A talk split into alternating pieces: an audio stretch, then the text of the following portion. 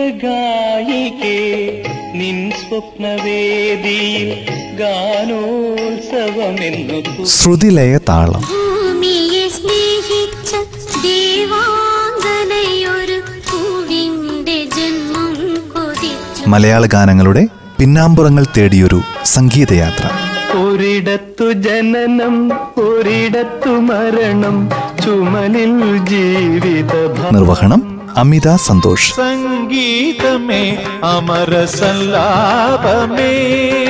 സംഗീത ശ്രുതിലയ താളം. അമര സല്ലാപമേ.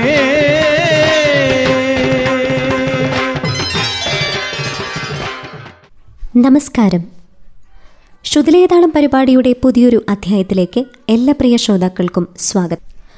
സിനിമാ സംഗീത ലോകത്ത് പതിറ്റാണ്ടുകളോളം നിറഞ്ഞു നിന്ന കവി ദേവദാരു പൂത്തു എന്ന ഗാനത്തിലൂടെ മലയാളികളുടെ മനസ്സിൽ പ്രത്യേക സ്ഥാനം നേടിയ ഗാനരചയിതാവ് ചുനക്കര രാമൻകുട്ടി. ശുദ്ധലേതാളം പരിപാടിയുടെ ഇന്നത്തെ അധ്യായത്തിൽ അദ്ദേഹത്തെക്കുറിച്ചും അദ്ദേഹത്തിന്റെ ഗാനങ്ങളെക്കുറിച്ചും കേൾക്കാം. ആയിരത്തി തൊള്ളായിരത്തി മുപ്പത്തിയാറ് ജനുവരി പത്തൊമ്പത് കൃഷ്ണന്റെയും നാരായണിയുടെയും മകനായി ആലപ്പുഴ ജില്ലയിലെ ചുനക്കരയിൽ ജനിച്ചു.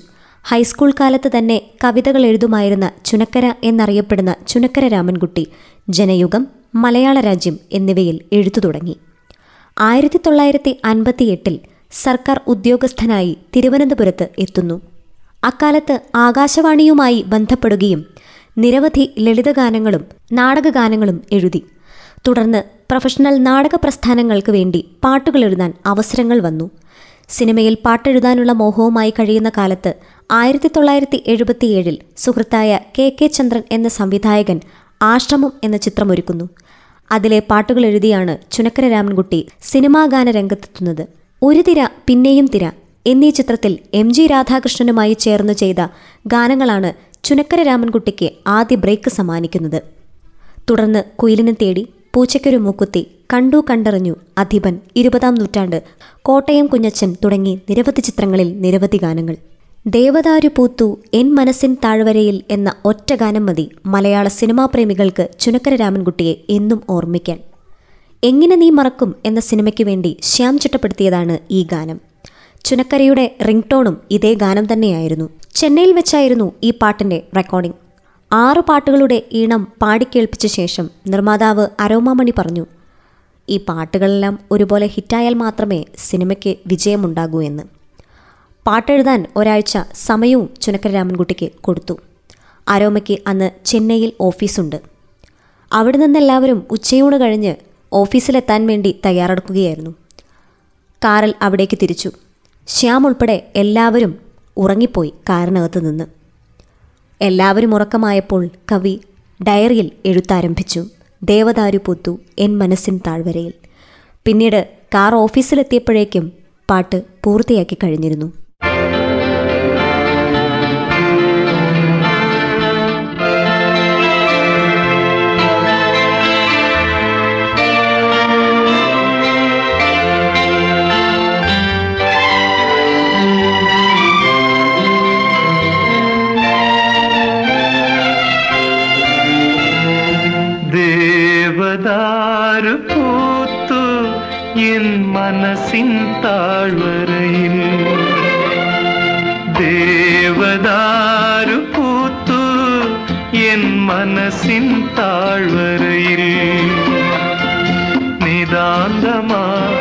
തെളിമാനം പൂത്ത നിശീതിനിയിൽ ദേവദാരു പൂത്തു എൻ മനസ്സിൻ താഴ്വരയിൽ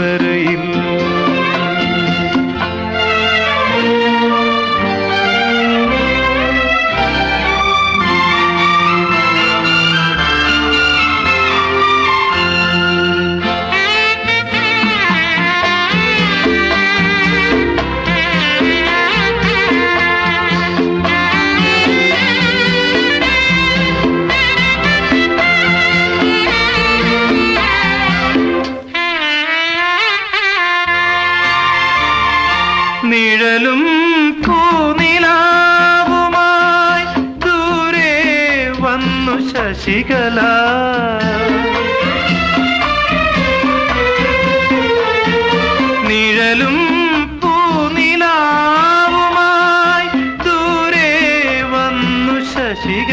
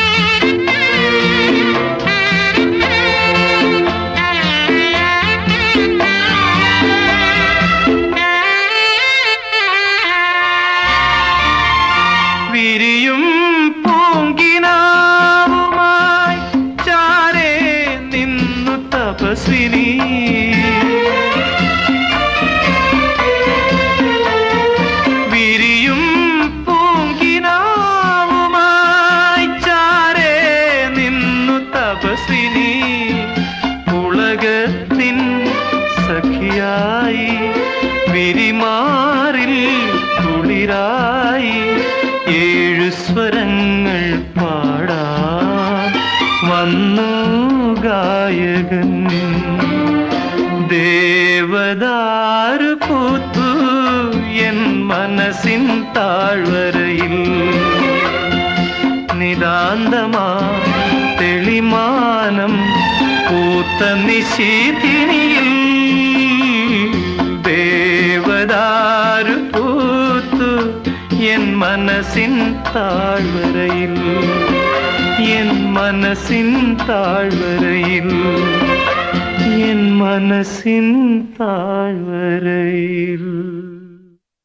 ആയിരത്തി തൊള്ളായിരത്തി എൺപത്തിരണ്ടിലാണ് പ്രിയദർശന്റെ കഥയിൽ എം മണി സംവിധാനം ചെയ്ത് നിർമ്മിച്ച കുയിലിനെ തേടി എന്ന സിനിമയെത്തുന്നത്. അക്കാലത്ത് കേരളമാകെ ഹിറ്റായി മാറിയ സിന്ദൂരത്തിലകവുമായി എന്ന ഗാനം ചുനക്കര രാമൻകുട്ടിയും ശ്യാമും ചേർന്നാണ് നിർവഹിച്ചത്. ആയിരത്തി തൊള്ളായിരത്തി എഴുപത്തി ഒൻപതിൽ കൗമാരപ്രായം എന്ന ചിത്രത്തിലൂടെയാണ് ചുനക്കര ശ്യാം കൂട്ടുകെട്ടിന്റെ തുടക്കം കുറിക്കുന്നതെങ്കിലും കുയിലിനെ തേടി എന്ന ചിത്രത്തിലൂടെയാണ് അറിയപ്പെട്ടു തുടങ്ങിയത്. ഈ ചിത്രത്തിൽ ആറു പാട്ടുകളാണുള്ളത്. മദ്രാസിലെത്തിയ ചുനക്കര രാമൻകുട്ടിയെ ശ്യാം ആറ് ഈണങ്ങൾ കേൾപ്പിക്കുകയായിരുന്നു. പക്ഷേ ട്യൂണനുസരിച്ച് പാട്ടെഴുതാൻ ആദ്യമൊന്ന് ചുനക്കര രാമൻകുട്ടി ഭയപ്പെട്ടു. എങ്കിലും പാട്ട് എഴുതാൻ തന്നെ തീരുമാനിച്ചു. ചുനക്കരയും പ്രിയദർശനും ഒരേ ക്വാർട്ടേഴ്സിലായിരുന്നു അന്ന് താമസിച്ചിരുന്നത്. അന്ന് നേരത്തെ കിടന്നുറങ്ങി രാത്രി പന്ത്രണ്ട് മുപ്പതായപ്പോൾ ചാടി എഴുന്നേറ്റ് കുളിച്ചു.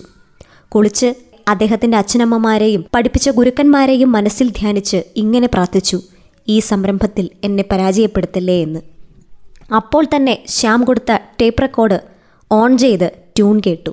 അങ്ങനെ എഴുതി ആ ട്യൂണിനനുസരിച്ച് സിന്ദൂരത്തിലകവുമായി പുള്ളിക്കുയിലെ പോരുനി എന്ന്. ഇതെങ്ങനെ സാധിച്ചു എന്ന് ഇപ്പോഴും അറിയില്ല എന്നാണ് ചുനക്കര രാമൻകുട്ടി ഒരു അഭിമുഖത്തിൽ വിവരിച്ചിട്ടുള്ളത്. എന്തോ ഒരു ഉൾപ്രേരണ അതെന്നെക്കൊണ്ട് എഴുതാൻ തോന്നിക്കുകയായിരുന്നു എന്നാണ് അദ്ദേഹം പറഞ്ഞത്.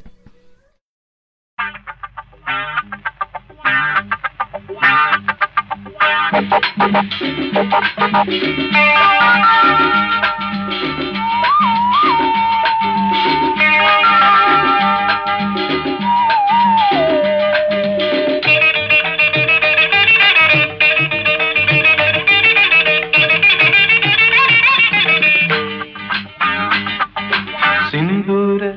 തിലകവുമായി ഉള്ളിക്കുയിലെ പോരുണി സിന്ദൂര തിലകവുമായി ഉള്ളിക്കുയിലെ പോരുണി രാഗാദ്രമായി നീ മോഹങ്ങൾ തന്നു പോരാഗാതമായി നീ.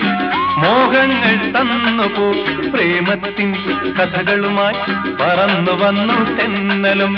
പദപ പദപ പദ പദ സരി സദപ പദപ പദപ പദ പദ സരി സദപ പദ സദ സരി സരി മരി മരി സദപ സിന്ദൂര തിലകവുമായി പുള്ളിക്കുയിലെ പോരു നീ.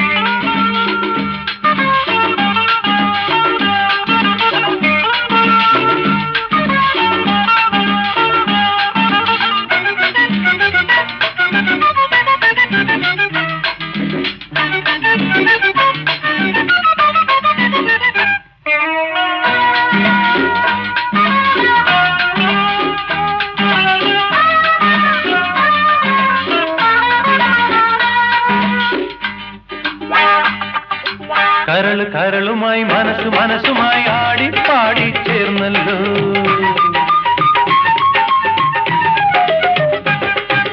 കരൾ കരളുമായി മനസ്സ് മനസ്സുമായി ആടി പാടി ചേർന്നല്ലോ. ഇളങ്കിളി ഇണക്കിളി. ടി എസ് സുരേഷ് ബാബു സംവിധാനം ചെയ്ത് ആയിരത്തി തൊള്ളായിരത്തി തൊണ്ണൂറിൽ പുറത്തുവന്ന കോട്ടയം കുഞ്ഞച്ചൻ എന്ന ചിത്രത്തിലെ ഹൃദയവനിയിലെ എന്ന ഗാനം എക്കാലത്തെയും ഹൃദയത്തിൽ പതിഞ്ഞ ഒരു ഗാനമായിരുന്നു. ചുനക്കര ശ്യാം കൂട്ടുകെട്ടിൽ പിറന്ന ഗാനം തന്നെയാണ് ഇതും. ഈ ഗാനത്തിന്റെ കമ്പോസിംഗ് സമയത്ത് ഈ ചിത്രത്തിലെ നായകൻ മമ്മൂട്ടി കൂടെയുണ്ടായിരുന്നു എന്നതാണ് ഈ ഗാനത്തിന്റെ മറ്റൊരു പ്രത്യേകത. എഴുതിയ ശേഷമാണ് ഈ ഗാനത്തിന് സംഗീതം നൽകിയത്. സംഗീതം നൽകിയ സമയത്ത് ഒരുപാട് ട്യൂണുകൾ ഈ പാട്ടിന് വേണ്ടി ശ്യാം നിർവഹിച്ചിട്ടുണ്ടായിരുന്നു. അതിലൊരുപാട് ഇണങ്ങളിൽ നിന്ന് ഏറ്റവും മികച്ച ട്യൂൺ തെരഞ്ഞെടുത്തത് നടൻ മമ്മൂട്ടിയാണ്.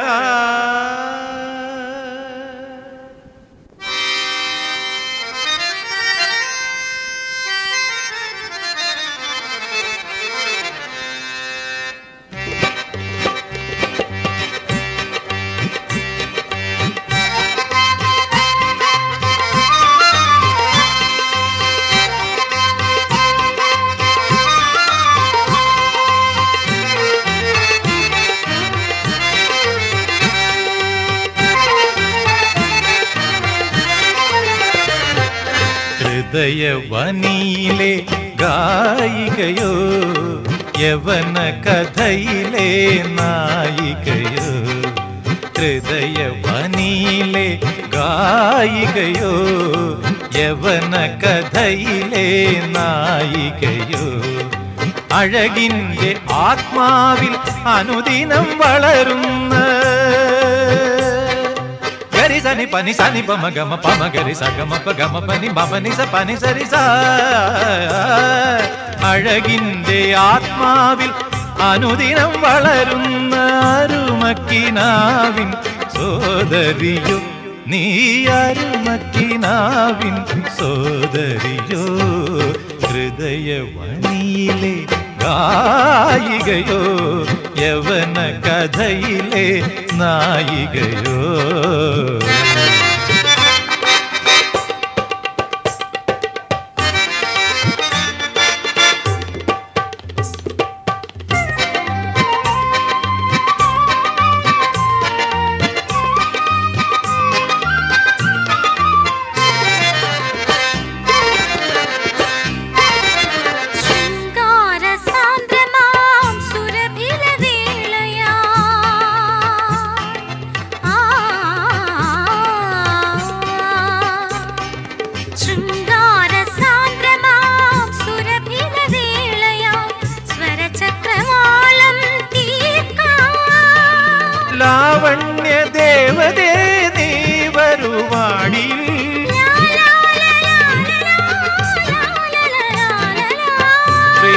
പ്രേമസുധാരസം തൂകി ഹൃദയവനിയിലെ കായികയോ യവന കഥയിലെ നായികയോ.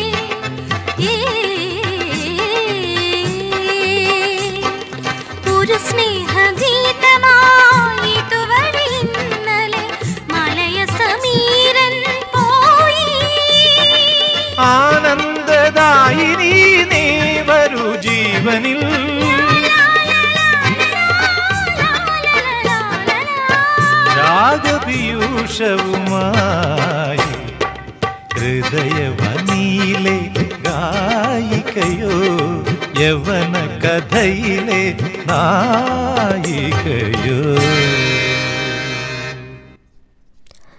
എഴുപത്തിയഞ്ച് സിനിമകളിൽ ഇരുന്നൂറ് പാട്ടുകൾക്ക് വരികൾ എഴുതിയാണ് ചുനക്കര രാമൻകുട്ടി മലയാളി ഹൃദയത്തോട് ചേർന്ന് നിൽക്കുന്നത്. തീരുന്നില്ല അദ്ദേഹത്തിന്റെ വിശേഷങ്ങൾ. ശ്രുതലയ താളത്തിന്റെ ഇന്നത്തെ അധ്യായം ഇവിടെ പൂർണമാവുകയാണ്. ഹൃദയവനിയിൽ പൂത്ത ദേവദാരുവിന്റെ ബാക്കി വിശേഷങ്ങളും ഗാനങ്ങളും നമുക്ക് അടുത്ത അധ്യായത്തിൽ കേൾക്കാം. അതുവരേക്കും ഏവർക്കും നന്ദി നമസ്കാരം. ശ്രുതിലയ താളം മലയാള ഗാനങ്ങളുടെ പിന്നാമ്പുറങ്ങൾ തേടിയൊരു സംഗീതയാത്ര. ഒരിടത്തു ജനനം ഒരിടത്തു മരണം. നിർവഹണം അമിത സന്തോഷ്.